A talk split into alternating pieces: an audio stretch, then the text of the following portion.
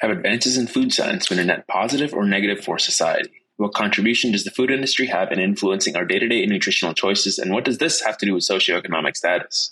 What can we do about the significant dogma around certain diets, and how does the field of law translate into becoming a better nutrition researcher and communicator? This week, we are once again looking at the contextual factors behind our diets with lawyer, now turned PhD candidate Alan Flanagan. Alan was previously uh, practicing barrister, which is a much cooler name for lawyer, before turning to his passion of nutrition and now holds a master's in nutritional medicine while currently pursuing his his PhD. He's also the founder of Alinea Nutrition, which aims to promote science based nutrition for healthcare professionals, and also a contributor for Sigma Nutrition with Danny Lennon, who's been on the show before.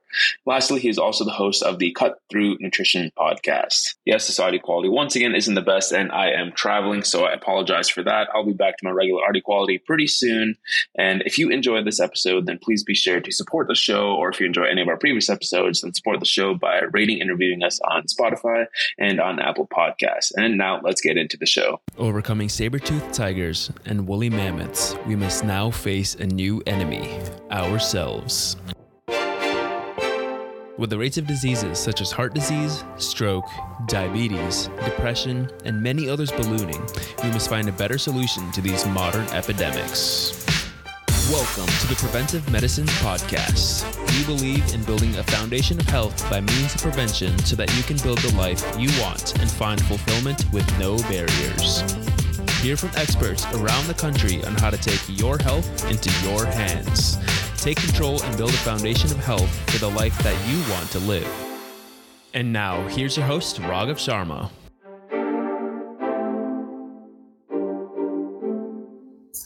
Welcome, everyone, to another episode of the Preventive Medicine Podcast. And in this one, you will hear that once again, like I said in the intro, I am not in my regular studio. I'm uh, actually in Los Angeles right now doing some uh, life duties. So hopefully, you can forgive any sort of uh, disturbances that may pop up in the background, whether it's a car or a lawnmower or something like that. Um, but today, we are going to be continuing our discussion on nutrition. And once again, we're not talking about specific macronutrients, micronutrients, anything like that. We're taking a step back and looking at those contextual factors and the bigger picture of nutrition, kind of different things that influence our lifestyle. And very happy to welcome uh, Alan Flanagan onto the podcast. Um, he is a phenomenal person to follow if you are not already. So I'll make sure to link his Instagram and his social media links and Alinea Nutrition as well down below. So go check those out. But uh, welcome to the show, Alan. I'm really happy to be here. I'm looking forward to our conversation. Thank you. Definitely. So you were formerly a lawyer or barrister, which is a much cooler name for it than what we have here in the states. Um, I read a little bit about what uh, kind of drove you to switch, but I want to ask you from yourself: what drove you to getting master's and kind of switching and jumping ship to nutrition? Yeah, so uh, it was always an interest, kind of the way you might have a career and also read, I don't know, history or something in your spare time. And, and nutrition had always held that place for me, is something I was quite interested in. Um, and in your early years uh, as a barrister in Ireland, you you know you're building your practice, and you can have uh, a little bit of downtime, you know, because you're you're not that busy yet. Um, so I had some spare time, and I wanted to put it to good use. And I thought I might do a weekend uh, course, like a diploma course in nutrition, like nothing too heavy, something to basically dip my toe in and see if I liked it at that level, at a more kind of, I guess, formal studying level. Mm-hmm. Uh, so did that on weekends, loved it, got to the end of it and thought, okay, this needs to go. And I had the good fortune of a lecturer on that course kind of taking an interest in me and being like, you should try and think about maybe going on looking to do a master's, which which I wanted to do. I wanted something higher level education. I wanted something that could be an avenue into maybe one day either combining, which is my original thought was I have an interest in the food policy side of things, I, I the, that big picture. And I initially didn't have a plan to leave law. I thought I'll do this and this will be a great a professional qualification bolt on to what I'm doing in law. So I'll be able to kind of have a little bit of expertise in both. But I got really bitten by the research bug when I was doing my um, MSc thesis, and the research I did there was in dietary intake in night shift workers. Um, and I thought I'd really like to try and get into research more fully. Um, and that opportunity started to, to, to present itself through the university I did my MSc with. So I knew that that was going to be full time PhD research. So when that kind of fork in the road arrived between do I stay in law and look for a part time PhD or do I leave law and go full time into nutrition? The decision was kind of already made for me. I, I, I wanted to really immerse into the world, um, get into research, and then also at that point, I'd started to build up a public profile with this kind of nutrition science communication side of things. And and and wanted really to also embrace that side of it and to to try and you know further develop. So you know where i'm at now obviously with the phd started a Alinea Nutrition during my PhD and also working with Danny Lennon and Sigma Nutrition. So we produced the Sigma Nutrition podcast and other educational resources there as well. So yeah, my life is now f- totally and utterly uh, immersed in nutrition as a field. Yeah, did you did you find that switch difficult at all? Because I know, uh, being a barrister, I'm just going to call it barrister now for this podcast because it's much cooler than lawyer. Um, yeah. Did you find that switch difficult because it's not necessarily based in the sciences? I know there's a lot of uh, education required. Law school is very difficult, but it's mm-hmm. not necessarily like critically appraising evidence, nutrition, all those kinds of things. And I know my fiance did a similar switch. Actually, she went from uh, studying to become a lawyer to going to physical therapist. Um, did you find that switch difficult at all? Um, challenging, possibly more than difficult. So the the one thing that I do look back on and appreciate now is that yes, look, you know, going to law school is it's it's difficult. Um, it's academically strenuous. There's a lot of reading. There's a lot of volume of information to get through and retain, and also particularly for barristers. So we have a, a difference in our in our legal system where solicitors are the ones that work closely with clients and they have the one-to-one relationship with clients. And barristers and this is deliberate so barristers are designed to be kind of one step removed from the client where really your duty is to support. Yeah so it's you you've got this separation so you're not too involved so to speak and that gives you a position where you're possibly able to be a bit more objective about the strengths and limitations of a case you give them bad news if you need to give them bad news and you learn lessons early on. I mean, I certainly I can remember one case in my third year where just on the facts, I thought this was a slam dunk from my side. I thought this is great. And as a result, I got a little bit cocky, didn't probably give the case the detailed scrutiny that it needed and I got my ass handed to me basically in court. And I came out of that being like, okay, that's a, and so the point is that you developed a habit of scrutinizing your own case as if you were your opposite number. It's like, if I'm on the opposite side, what am I looking at here? What am I seeing? And so there's a great lesson in objectivity in, in law that, that you can develop. And that skill became really useful for me when I started coming into nutrition because it's a very uh, interesting field. Everyone eats. Everyone feels like they have a stake in nutrition, even within exactly. certain aspects of the science community. There's incredible bias throughout the field, not just in the in in in in, in the scientific research. I wouldn't say there's as much bias as people say, but in the wider nutrition discourse, there's an enormous amount of bias, and there are scientists that contribute to that bias. So it allowed me to that skill of of not being emotionally kind of invested in any of it. And then you do develop critical thinking and critical appraisal skills. And what I just needed to do was to change the framework in which I was applying it. Um, and become and a lot of that then for me was just becoming more scientifically literate on things like statistical principles and methodology and otherwise so so in hindsight there's actually a lot at face value, law and science completely different. But actually, at a more epistemic level, there's a lot of consistency. Like science starts with a question to be tested, law starts with a question to be tried.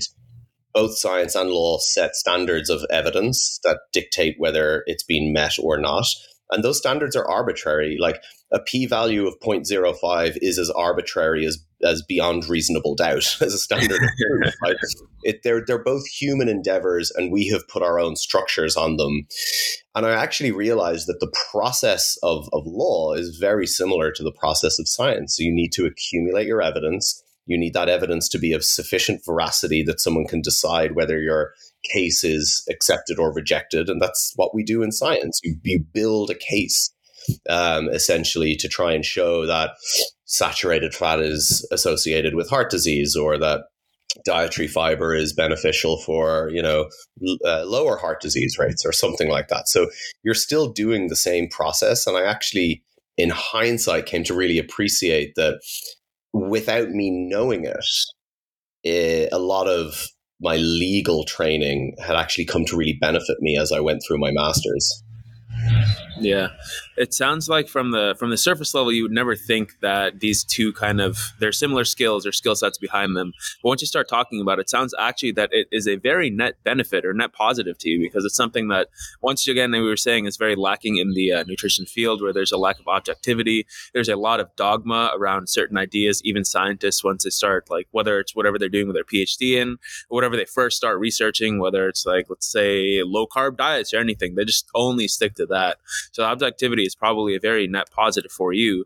And we're going to talk a little bit about ev- uh, education level and kind of dogma a little bit later in this. And that's one of those kind of more uh, higher level things about nutrition. But first, we're going to start off with our first basic question, which is always uh, sounds basic, but always ends up with uh, pretty different answers. And that is, what does preventive medicine mean to you? Yeah, I remember thinking about this a little when you, you know, preventative medicine and I think nutrition fits into preventative medicine for me because nutrition primarily is preventative as, as, a, as an exposure. I think preventative medicine to me is when I think about that as a concept as it relates to the kind of the chronic disease issues that face us in modern society. So these are diseases characterized by long latency periods where factors earlier in someone's life are influencing the disease outcome later in life. And we know that there's this real mix of social and environmental and economic and other factors that feed into the skewered risk in, in different populations. And certainly in Western populations, that risk profile has become a bit more homogenous. So whether we're in the UK or the US, very different populations, very similar characteristics. So I think of preventative medicine as a systems wide approach to creating conditions in our societies that reduce the burden of disease in those societies, or at least take that burden of disease and dramatically shift people from higher risk to lower risk. So when I think of preventative medicine, I think of it as a whole population uh, type of consideration and very much a systems and policy focused way of of shifting this this kind of distribution of disease to get more people either from higher risk to lower risk or from moderate to lower risk to not having these outcomes at all. Um, and I tend not to think of it at the kind of almost individual level of a doctor performing a surgery, which is, of course, mm-hmm. an enormously vital part of the system. But the fact that your heart surgeon is performing a triple bypass on that individual whose arteries are full of atherosclerotic plaque is precisely what we would like to keep that person off the table in the first place. Um, and so, in that context, it's a systems approach in which all obviously individual medical and, and indeed nutrition professionals will play a role. But I think the problem that I see it in our societies now is that medicine and nutrition almost exist adrift from what happens in society. So they're playing a purely reactionary role for the most part. We're dealing with the fallout on the back end once people are already sick. Um, and that type of setup isn't going to change unless we really have a systems wide policy and legislative initiative to to try and help to shift this. So preventative medicine is basically political. I, I 100% agree with that. Whether it wants to be or not, it is. that's that's honestly one of the reasons, uh, or one of the ideas behind why I wanted to start this podcast, because we do see so much of that fallout from just not being able to have these things on the systems level, and then you have physicians in the healthcare system. I don't know how it is in the UK, but in the US, it's just falling apart because there's too many patients, not enough physicians, not enough healthcare to go around, and then you have poor outcomes, and just it's it's not a good situation.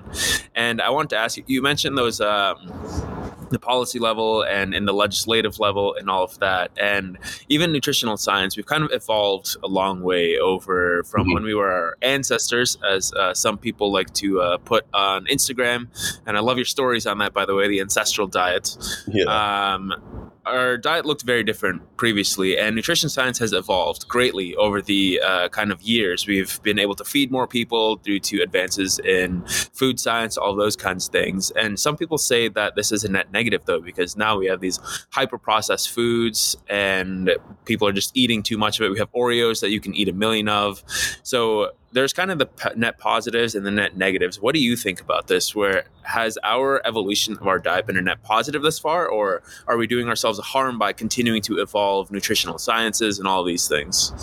Yeah, so I think we need to, on this question, distinguish between the role of science in developing our understanding of the impact of nutrients and nutrition on the body and total dietary patterns and how that influences health versus the influence of the food industry, which utilizes science itself, utilizes um, methods of research to better understand how people can respond, be, you know, to to to a bar of chocolate or otherwise. Mm-hmm. And and and I think the problem that we have now, and probably developed initially slowly after the post Second World War period, and then and then really exponentially started to explode from about the 1960s onwards. Is that that food industry that uses scientific methods to improve the, the creation of our current food supply from its perspective improve from our perspective the products that are being produced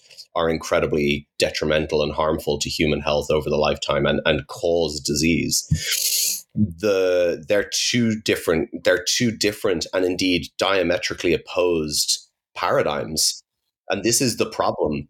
So we have the academic discipline of nutrition science that's trying to understand how food you know does good for the body so to speak or indeed how food maybe doesn't and understanding that uh, so we can you know intervene and, and reduce or offset disease risk. And then on the other side we have the industry, which is producing a food supply and a food environment that is quite literally killing people. Um, and both of those cannot necessarily exist uh, in complete isolation. Um, but the problem is we we exist in a particular certainly in countries like the US and the UK, Ireland similar and some other western countries we we exist with a particular socio-economic uh, and political philosophy that guides um, the role of, of, of industry and markets. Mm-hmm. And so, in any other in any other kind of sane system, we would look at this and say, well, on the one hand, we have the academic discipline trying to understand and and indeed producing evidence that shows that, for example, this dietary pattern increases your risk, this dietary pattern decreases your risk. But then on the other hand, we have this completely unchecked industrial science, food industry creating this this supply. And so you're never going to have the ability from the academic side to have your findings really make that much of an impact when you've got a food industry that is in control of the entire food supply from production to to of the actual raw materials to the production of the food products to their dissemination in the population, to their marketing and advertising. Uh, they, they control every aspect to it. So this is the problem: is that is that both of these exist in a competing tension where there can only ever be one winner, and that's the food industry. And we have a prevailing socio-economic political doctrine that says you never do anything to fetter with the market. The market should be free and unimpeded. Let let the market decide. Now, in principle, that only works if we assume that the market is a neutral, benevolent actor, right? Mm-hmm. But we know we've, you know, we, we this is this is a failed experiment. Like we know that's categorically not the case. And in the extreme circumstances of deregulation, we know that ultimately the market ends up producing grossly inequitable outcomes, disproportionately impacting the most disadvantaged in society, um, which is certainly what the food environment and the food industry does. Um, and yet we can't have any serious conversation about intervening at the level of industry because we're told, well, you, you can't do that. That would be to, to and the, the subtext there is that would be to fetter with profit. So, mm-hmm. so, so science and the academic discipline of nutrition is being asked to compete with the private sector. It can't do that. And what we have is this really bizarre dichotomy where the private sector drives the public health. and and that that yeah. really sh- that really shouldn't shouldn't be the status quo at all. Uh, and and and it's it's little wonder in that context that that the industry side of food science and technology in an unregulated scenario has produced the level of of sickness associated with a sick food supply and food environment. So it sounds like we have two opposing sides, and we just have the food industry that is maximizing profits, doing what they can to increase their revenue, um, despite what is happening kind of on the population level, especially with the people that they are affecting. All they're doing is trying to increase their profits. And then you have kind of the scientists on the sidelines being like, hey, we probably shouldn't be doing that.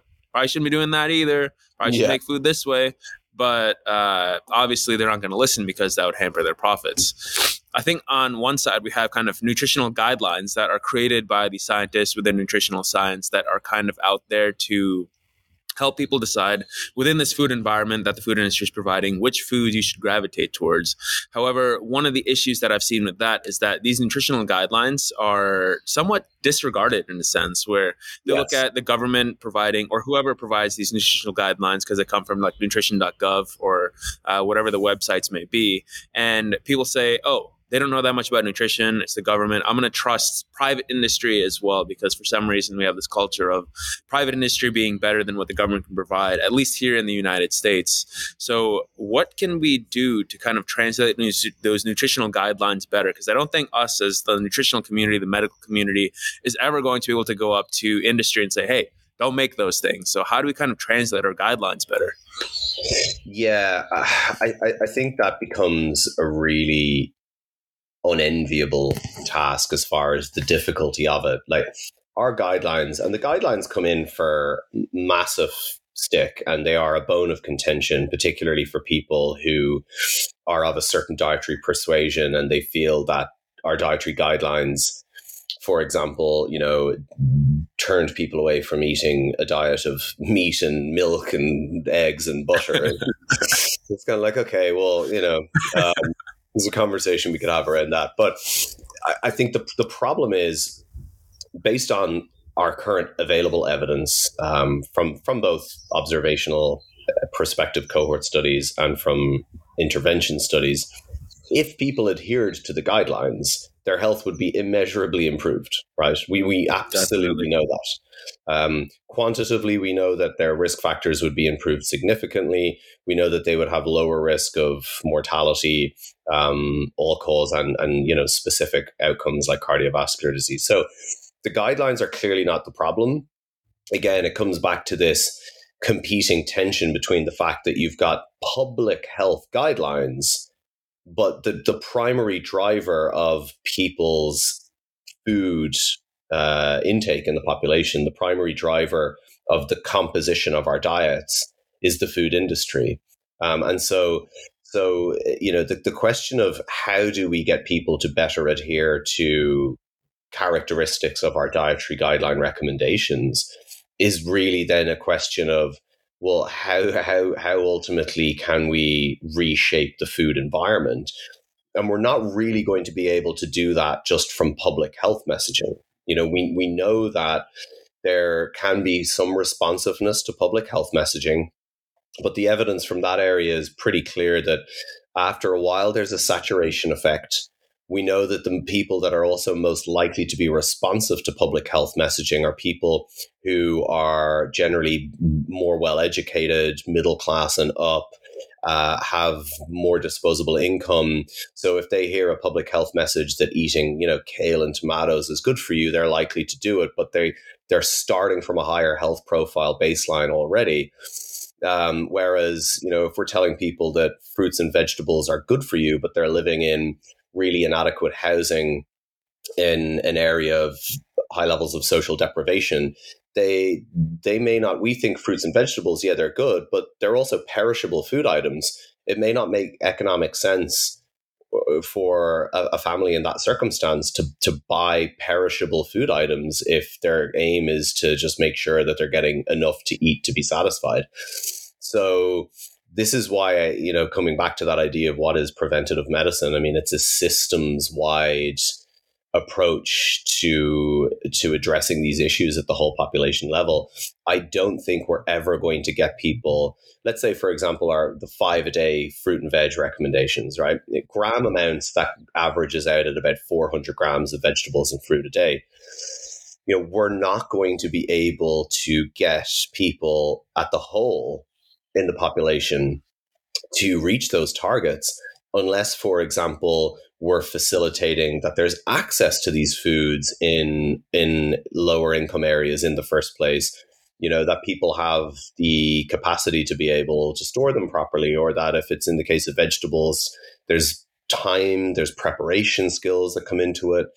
So so we need to always i think when we talk about like well how do we get people to implement this diet or this change we need to I think from the nutrition standpoint, think less about just the act of what that food is and where you might get it, and actually start thinking about all these wider contextual factors that prevent people from doing it in the first place. We want to take a quick break to remind you that this podcast is not intended for medical advice and is for educational and informational purposes only. We also want to remind you of our Instagram page at PreventPod, where we share various content relating to each episode that you can share with your friends if you enjoy our episode.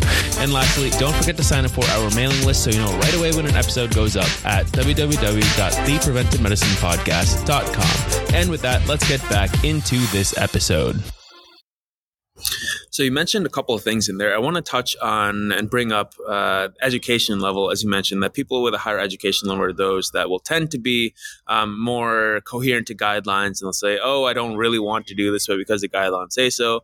I don't under, understand kind of where those guidelines are coming from, that I'm going to adhere to it. However, on the other side, you still have people that are very highly educated that end up falling into very strong dogmatic patterns of dietary eating, whether it's a specific low carb camp, whether it is a, let's say, completely plant based camp. And you have people that either perpetuate or just buy into fad diets. And um, why number i'm going to ask two questions here number one why despite education levels do you think people fall into these fad diets so strongly despite mm. somewhat knowing that you can critically appraise things like say even physicians that we know in our training we are somewhat trained to critically appraise data, whether it's medication, all of that. So that's one question. Why do they fall into these traps? And number two, how do you break the cycle of fad dieting? Because a lot of these people who do create these fad diets put it on social media, gain a large following, and then this kind of filters down to those maybe in lower socioeconomic statuses which makes it more confusing for them because they're like, oh, we have these guidelines here, but now we also have these fad diets. What do I do? And they might not have the knowledge level to discern kind of what what is better for them. Yeah. So the the the diet tribe diet allegiance thing is really interesting and and, and it's interesting you, you know you mentioned you know physicians even because it's something that I've really noticed in the UK is you know a lot of medical doctors endocrinologists you know people that I would expect to be able to maintain that level of critical appraisal and and be be be conscious of things like bias, like end up becoming the, the biggest dogmatists for some of these diets. Exactly. It's, it's wild to see, but I, I don't understand it at all. No, I, I don't get it. Like I, I don't get how they can still go around thinking they're they're credible. Like, and I have friends of mine that are you know say dietitians here, and they'll say they'll they'll have you know some like an endocrinologist or or a cardiologist will say, you know, everything you're doing is wrong. like you should have your patients on a on a low carb diet, or you should have your pa- patients on a carnivore diet. It's like, how did you get to this point? You know, and and it really makes me worry then about like, well, if they've bought into this with a diet, like, what what's the rest of their practice like? Like, are they actually putting people in harm's way? But what this speaks to is I think nutrition is kind of unique as a as a science, as a health science. It's the only area of health science that I can think of that simultaneously doubles up as a human belief system, right? We know that diet is something that varies across the whole world. It varies for cultural reasons, religious reasons, um, you know, regional regions, even just geographical and otherwise.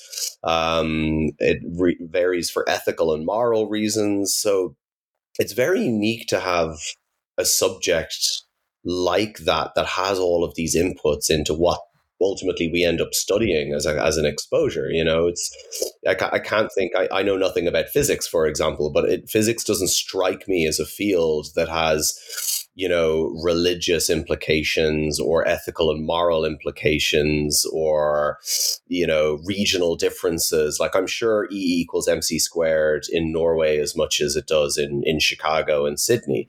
So I, I don't, I don't know why we, you know, we, we, we kind of uh, have a difficulty with nutrition to sometimes separate that out.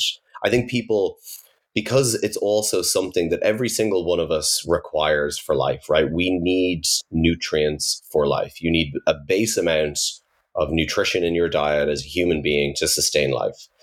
And that makes it unique as well. So, you know, people people might you know uh, like do other you know even exposures like cigarette smoking or alcohol maybe someone drinks twice a week or maybe they maybe they used to smoke more, but now they smoke like three a day. But with food, people eat multiple times a day. They spend most of the day in a fed state. So it's it's something that everyone does at this very personal level, whether it's conscious or not.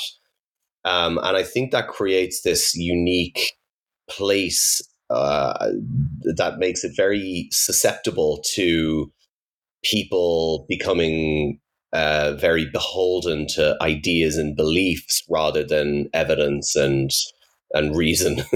um, and I think that's why we see, you know, independent of education status, we see people falling for for this kind of stuff because of that very human tendency to want to identify with a camp, to want to be part of a tribe. Um, and, and we've done this with heaps of things over the years and we continue to do it with you know political affiliations or, or other aspects of people's lives where they affiliate even if it's just supporting a football team you know? So diet just unfortunately for an area of science also is one of these things that falls into that kind of camp and and makes people independent of how smart or educated they are unfortunately really susceptible to be drawn into the narratives that that particular group has created for themselves outside of really enjoying pizza for myself, uh, I think I've broken outside of the cycle of fad diets. Um, I still eat a lot of pizza. That might be considered yeah. fad. Um, probably not. But how do people get out of these fad diets? Because it seems like in our diet culture that people just go from one diet to another, where you'll have one uh, mega influencer, one physician, let's say an endocrinologist, say that you should be eating low carb because it'll be better for you. And then after some time, this person does low carb. They either stick to it long term or they feel, okay, this isn't sustainable. Let's find something else. And the cardiologist over here saying you have to go completely vegan. And then they do a 100% 180 and eat only plants. And then people just keep kind of bouncing back and forth. And it seems to be a pattern that a lot of people do this for their entire lives, unfortunately. How do you think people can break out of this and what's kind of the best way? Because it doesn't seem like education is the best way necessarily to break out of these diets, right? No, I, I don't think education is. I don't think just merely telling someone, look, you know, dairy's not going to give you cancer or, you know, like eating just meat is not a great idea. like, yeah, so I think Mm-hmm. this comes down to more trying to help people understand like the critical thinking side and the the fallacy side. And i think that approach is probably more helpful than just trying to sit down and discuss evidence or science you know? It's to use that kind of street epistemology approach and actually start to probe someone as to like okay that's interesting like why do you believe this? And get them to actually be the one. I think the problem is we have this desire which is completely natural because we come from evidence-based modalities. This is the way we're kind of taught and trained. So if we hear someone say well, I think an, an all meat diet and no vegetables is the best diet for human health. Our kind of response is, well, that's not true. And we kind of end up going into this very didactic kind of sciency mode. Like, we're going to, I'm going to show you evidence why this is not the case. They don't care about evidence. Yeah. Like, they've arrived at a point where all they're eating is ribeye steak. Like, evidence is not the problem here. so, so I think it's more to kind of probe like their beliefs and get them to justify their beliefs. And that's, that's often where people end up exposing themselves. Um, and I think that approach is possibly more helpful to get people out of bad diets is to get them to justify their beliefs, for you to probe why it is they think that way in the first place, what what thinking are they going into, and then to try and highlight some of those fallacies within that. Like, oh well, you know, if I just ate if I ate lentils and that was all I ate, would I be healthy? And see what justification they, they'd say no, and see what justification they give, and then kind of explore that justification. You know, so it might go something like, well, no, because you know it, that that doesn't have all the you know nutrients, and red meat does have all the nutrients. And like, well, if that's your justification, then you know. This is, you can kind of start to then show the, the flaws in the thinking. And I think that's more efficacious than trying to just like show someone a paper and say this isn't true because they don't that's not what they're there that's not what got them there and it's not what's going to bring them back. They got there because of bad Definitely. thinking and and and trying to and trying to cultivate better thinking is what's going to get them back now, do you think that could be done on a larger like policy or legislative level or through the power of social media, through education, on through like various posts of like taking people through these logical fallacies of their own thought process? But the problem there is that I don't think people are going to be intrinsically looking at an Instagram post and thinking in their head because people just scroll past. So does this sound like more of an individual effort between uh, some sort of healthcare provider or some sort of dietitian, nutrition provider, or can this be done on a larger level? I don't think it can be done on a larger level because social media, as it currently is formulated, and the algorithms amplify the lowest common denominator. And they amplify outrage. They amplify, like you look at Liver King, for example. I remember. We're, we're just going to drop the name at this point. yeah, I mean, I'm sure, like, because he's now got something like 2.4 million followers. Yeah, you know, I have fifty thousand. Like I'm, I can't, I can't compete with that unless I start, you know, eating like like bull testicles, and I'm not particularly inclined to do that. So, so the fact because I remember when I first was sent his account, people being like, "Look at this." I think he had something in the region of like maybe over a hundred thousand, you know, in that kind of like hundred, and mm-hmm. within the space of three months he's up in the millions. Like that's that's everything that's wrong with social media. It's it's it's again, it's everything that's wrong with everything uh, on the platforms being targeted towards just pure and utter outrage, right? Because because all he's doing is is is marketing. Like it's it's marketing genius. He owns an ancestral supplements company. So the best way to sell that is to grow the reach of their platform, but the supplements are secondary to him just doing outrageous stunts like eating you know fish eggs straight from the fish's ass and all this kind of stuff. And it's like you no one can compete with that trying to communicate science and evidence. Like you just can't. So we're not going to do that on any sort of mass level. And we know that public health kind of initiatives like are, are largely not going to not, not going to work. So yeah. this this is where from the from the preventative aspect, th- th- this is where the whole population type approach is never sufficient in isolation. It's it always requires targeted interventions at a more individual level, and this is an example of where more targeted you know one to one work is going to better disabuse people of these ideas. And there is a role for social media in this. You know, I will have messages from people, you know, saying, I used to think this, that, and the other, or I was in this diet camp and I found your page and, you know, like it's it's really like made me see what what was wrong with that and and come back and think a bit more critically and blah blah blah and i really appreciate those messages but i also find them devastating because i realize this is just one person in a sea of madness yeah. you know and so and that makes me realize how small scale the potential for that kind of change. If you think you're going to change things on social media or with wider media you know it's it's just not going to happen.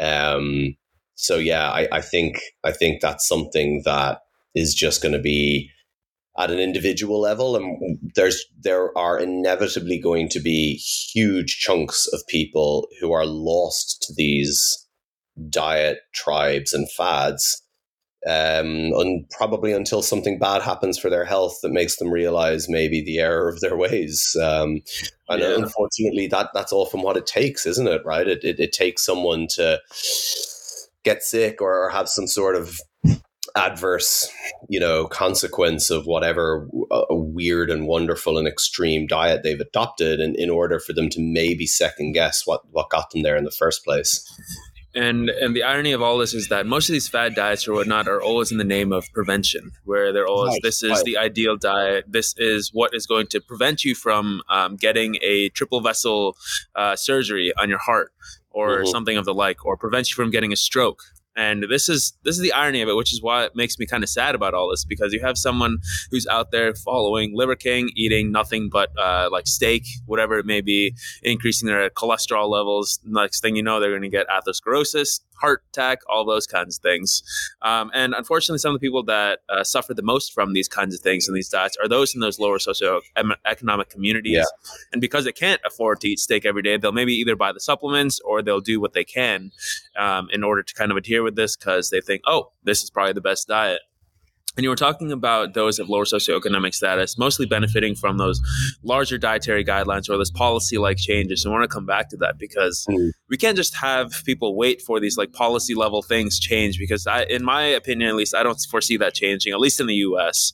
Um, no. So on a individual practical level, what do you think people of lower socioeconomic status can do kind of in the face of all these fad diets, all this stuff on Instagram and the dietary guidelines not really going to change? What can they do? Uh, yeah, it's it's it's look, it's it's challenging. I think there's um, there's also additional challenges with the fact that often lower income areas don't necessarily even have some of the big chain supermarkets. You would think they would, but they often don't. Um, and so this concept of like food desert and stuff has emerged. Um, and sometimes local stores although they might have a lot of food produce, they're actually more expensive because they don't have the economies of scale to be able to like uh, you know sell a lot of, of produce for much cheaper prices the way like mm-hmm. you know a, a, trader joe's or something would um, but so i think i think there are a number of things that that that can kind of you know be done. Um, I think you have a lot of staple foods that aren't necessarily that expensive. Um, you know, like beans and legumes and rice and grains, and these foods are all very health promoting. Um, they're also not necessarily expensive. The barrier there then tends to be food preparation and time. Um, so someone might have access to these more staple foods but they may not necessarily have food preparation skills in order to make you know that tin of beans for example yep. into a nice chili or something um, and then there's the time factor as well so i think one of the difficulties with this conversation is we tend to start like talking about these barriers as if they're almost uniform and they're not so everyone is going to differ in terms of what challenges they um, have in terms of improving diet. So I think what people are, are, are best to do is to actually identify like what's my what's my barrier here? Is it time? Um, is it food preparation skills? Um, is it you know just not really knowing what might be good foods that are maybe not perishable or cheaper to buy? You know, where do I go in a supermarket for this kind of thing? And so I think it's like identifying the, the, the lowest hanging fruit. Like what's what's the biggest barrier that that that that that prevents them from doing things? And most people have an idea of what that barrier is, right?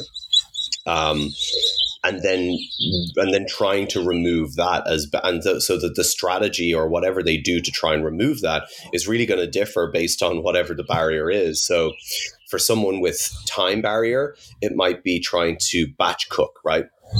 Let's say time is their barrier. Maybe they try and yeah like batch cook a large amount of food on maybe a sunday or something like that if it's food preparation skills, you know, maybe it's just, uh, but they have time. Maybe it's just taking that kind of extra effort to even follow YouTube videos and, you know, like, like try and develop on that front. If it's really a knowledge deficit as far as like what foods are actually healthy, you know, then it's, you know, seeking out. And, and again, this is where I would actually encourage people to just like actually follow the guidelines in that sense, you know, mm-hmm. like they're not going to result in a negative outcome, you know, and it, it keeps people away from the noise as far as people that are raging over what should or shouldn't be eaten. So it's, it's really challenging with, with, with the socioeconomic status aspect of this conversation there's just no uniform answer, and it really just does depend on this on the on the circumstances um, in which any kind of individual finds themselves in. So I, I, tend to answer that by saying, what's what's the biggest barrier and how could that be addressed or attenuated or circumvented in some way? Now i know you are a huge history buff. I think you did your undergrad in uh, classics and history right? Is that correct? I want to ask you a little bit. I'm sure you've read a little bit. I don't know how much you've read, but these lower socioeconomic areas, I think, are pretty I think they're the key to improving public health on a large scale. Because now, as a physician, what I see is those people who do have those adverse outcomes are typically those of a lower socioeconomic status, mm-hmm. just because of chronic disease building up over time due to poor nutritional habits, poor whatever it may be. So I think that's really a key to improving public health from a preventive standpoint. How did these lower socioeconomic statuses, uh, like the people in these communities, come to be in this position? Because it seems like it's just getting worse and worse with access to foods, with access to medicine, with access to all of this. So I don't know how much you can speak on this. This might be a very broad, crazy question, but well, what is driving this?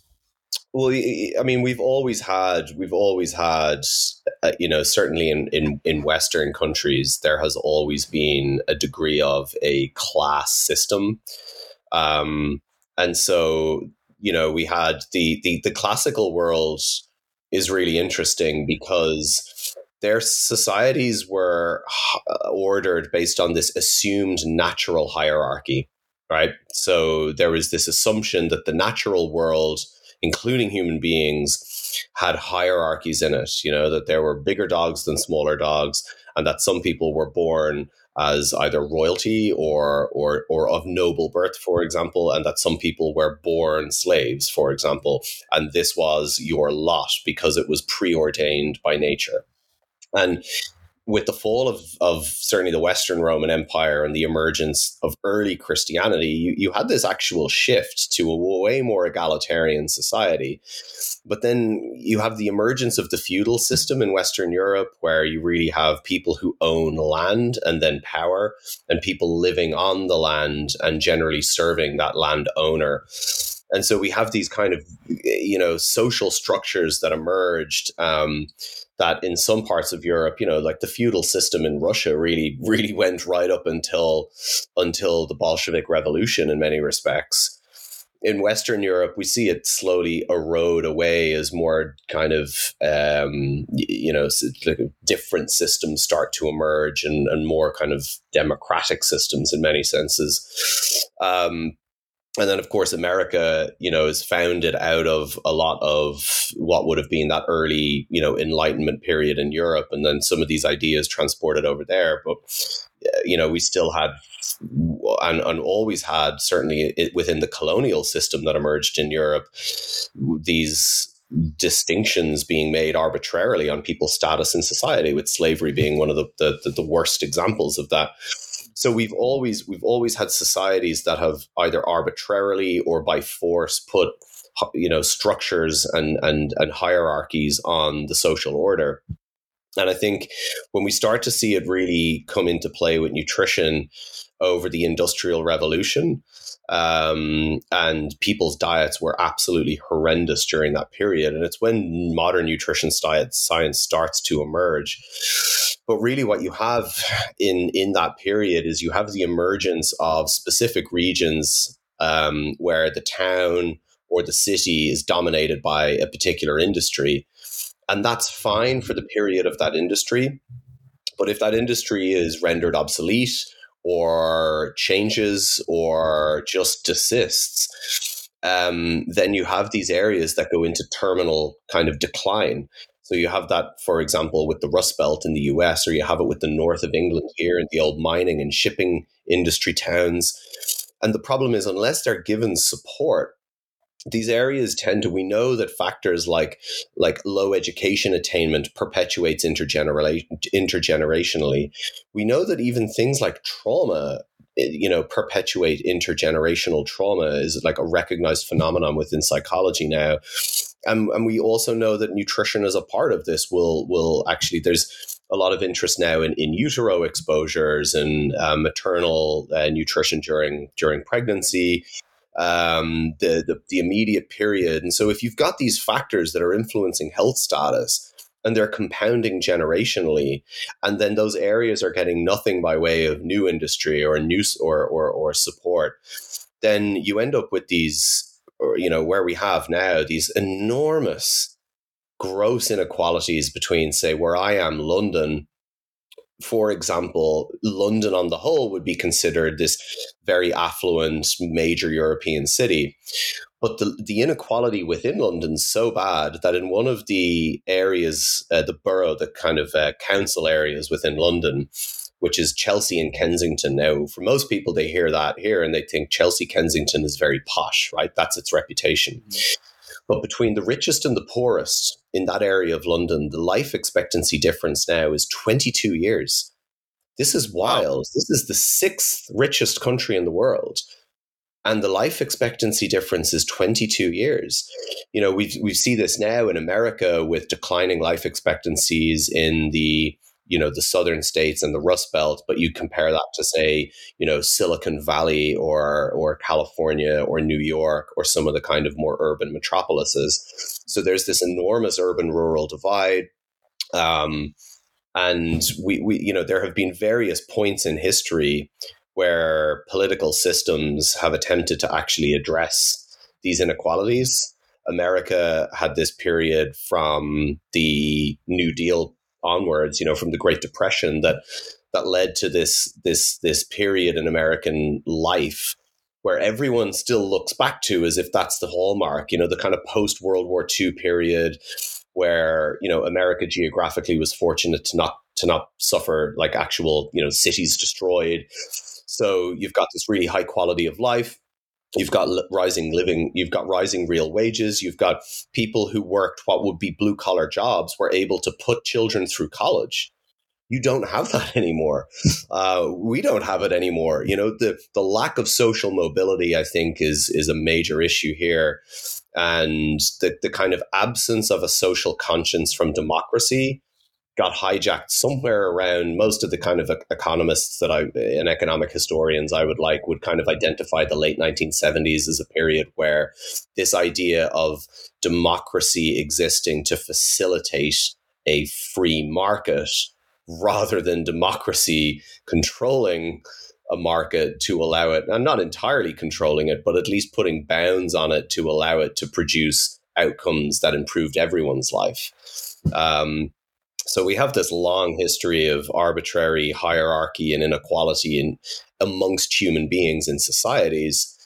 But we've also had these inflection points where there's been periods of systems to to actually improve that, and we've seen those improvements. But now, over the past forty years, with the very hyper kind of neoliberal economic model, we're now seeing life expectancy decrease in the poorest communities. We're seeing people dying way younger before COVID, if they're the, the poorest versus the richest. We're seeing gross levels of disproportionate ill health amongst communities in rural areas or former industrial areas, the opioid epidemic in the US.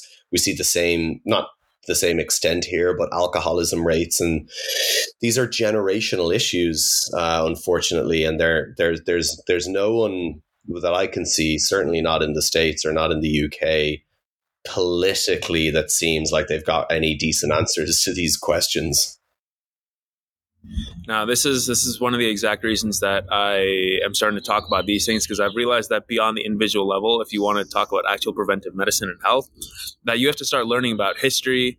You have to learn why all these systems are in place to what they the way that they are, why all these uh, specific populations are being affected. So you can kind of reverse these and guide policies towards that level. And like you were mentioning, I don't see any politicians who are kind of keen to these, who understand what's going on, who know why it's going on, and have the aptitude to kind of think and create policy to solve that solutions. Yeah. And this is why I invited you on because uh, outside of the individual, let's talk about vitamin E or vitamin D. Yeah. I think at this point that's kind of pointless, right? Because if we really want to improve health, we're not talking about vitamin D. We're talking about policy to maybe improve uh, access to food, to cooking food, and all those things. And yeah, um, I hope for the listeners back home this wasn't very boring, or they were expecting something to talk about vitamin E. But this yeah. is what I think true nutrition is at this point. yeah, I'm in complete agreement, mate. Um, so we're going to start wrapping this up. And our classic question, which also could tend to either be very basic or somehow get very complex, is if you are at your Starbucks or local uh, local roaster, someone comes up to you, recognizes you, hey, you're Alan from uh, Alinea Nutrition, right? Uh, how do I get healthy? What do you tell them in two minutes? Uh, sleep more, stress less, get some outdoor light exposure every day and eat plenty of vegetables. All right, that works. Yeah. Uh, easier said than done, though. And then the yes, implementation exactly. that's a whole different story, right? Exactly. Yeah. Well, I uh, I really enjoyed having you on. I learned a lot from this. I selfishly have a lot of these guests on that know a lot more about various topics so that I can start getting introduced to them and do my own research later on. But uh, right. I hope I hope the guests back home enjoyed this. Uh, Alan, where can people find you? I already have all your links, but what do you want people to see? Where do you want people to find you? Yeah, so I, I actually keep social media fairly narrow. So it's just Instagram. Um, so I'm there at the nutritional underscore advocate. Um, Alinea Nutrition is my site. It's a research review focused specifically on nutrition science. And then you'll also find me at Sigma Nutrition with the Sigma Nutrition podcast that Danny Lennon and myself and, and also Dr. Niamh Aspell produce. And there's also written materials on Sigma Nutrition as well that I've I've authored. So they're they're the three places I hang out basically and I would highly suggest those. I am an avid reader of a lot of those. Very good information. Alan, thank you so much for coming on the show. I really appreciate it. My pleasure. Great chat.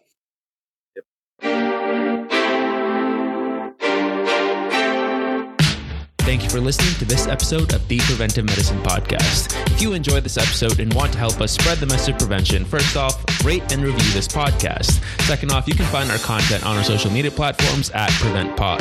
That's P R E V E N T P O D. Thank you for listening, and we'll see you in the next one.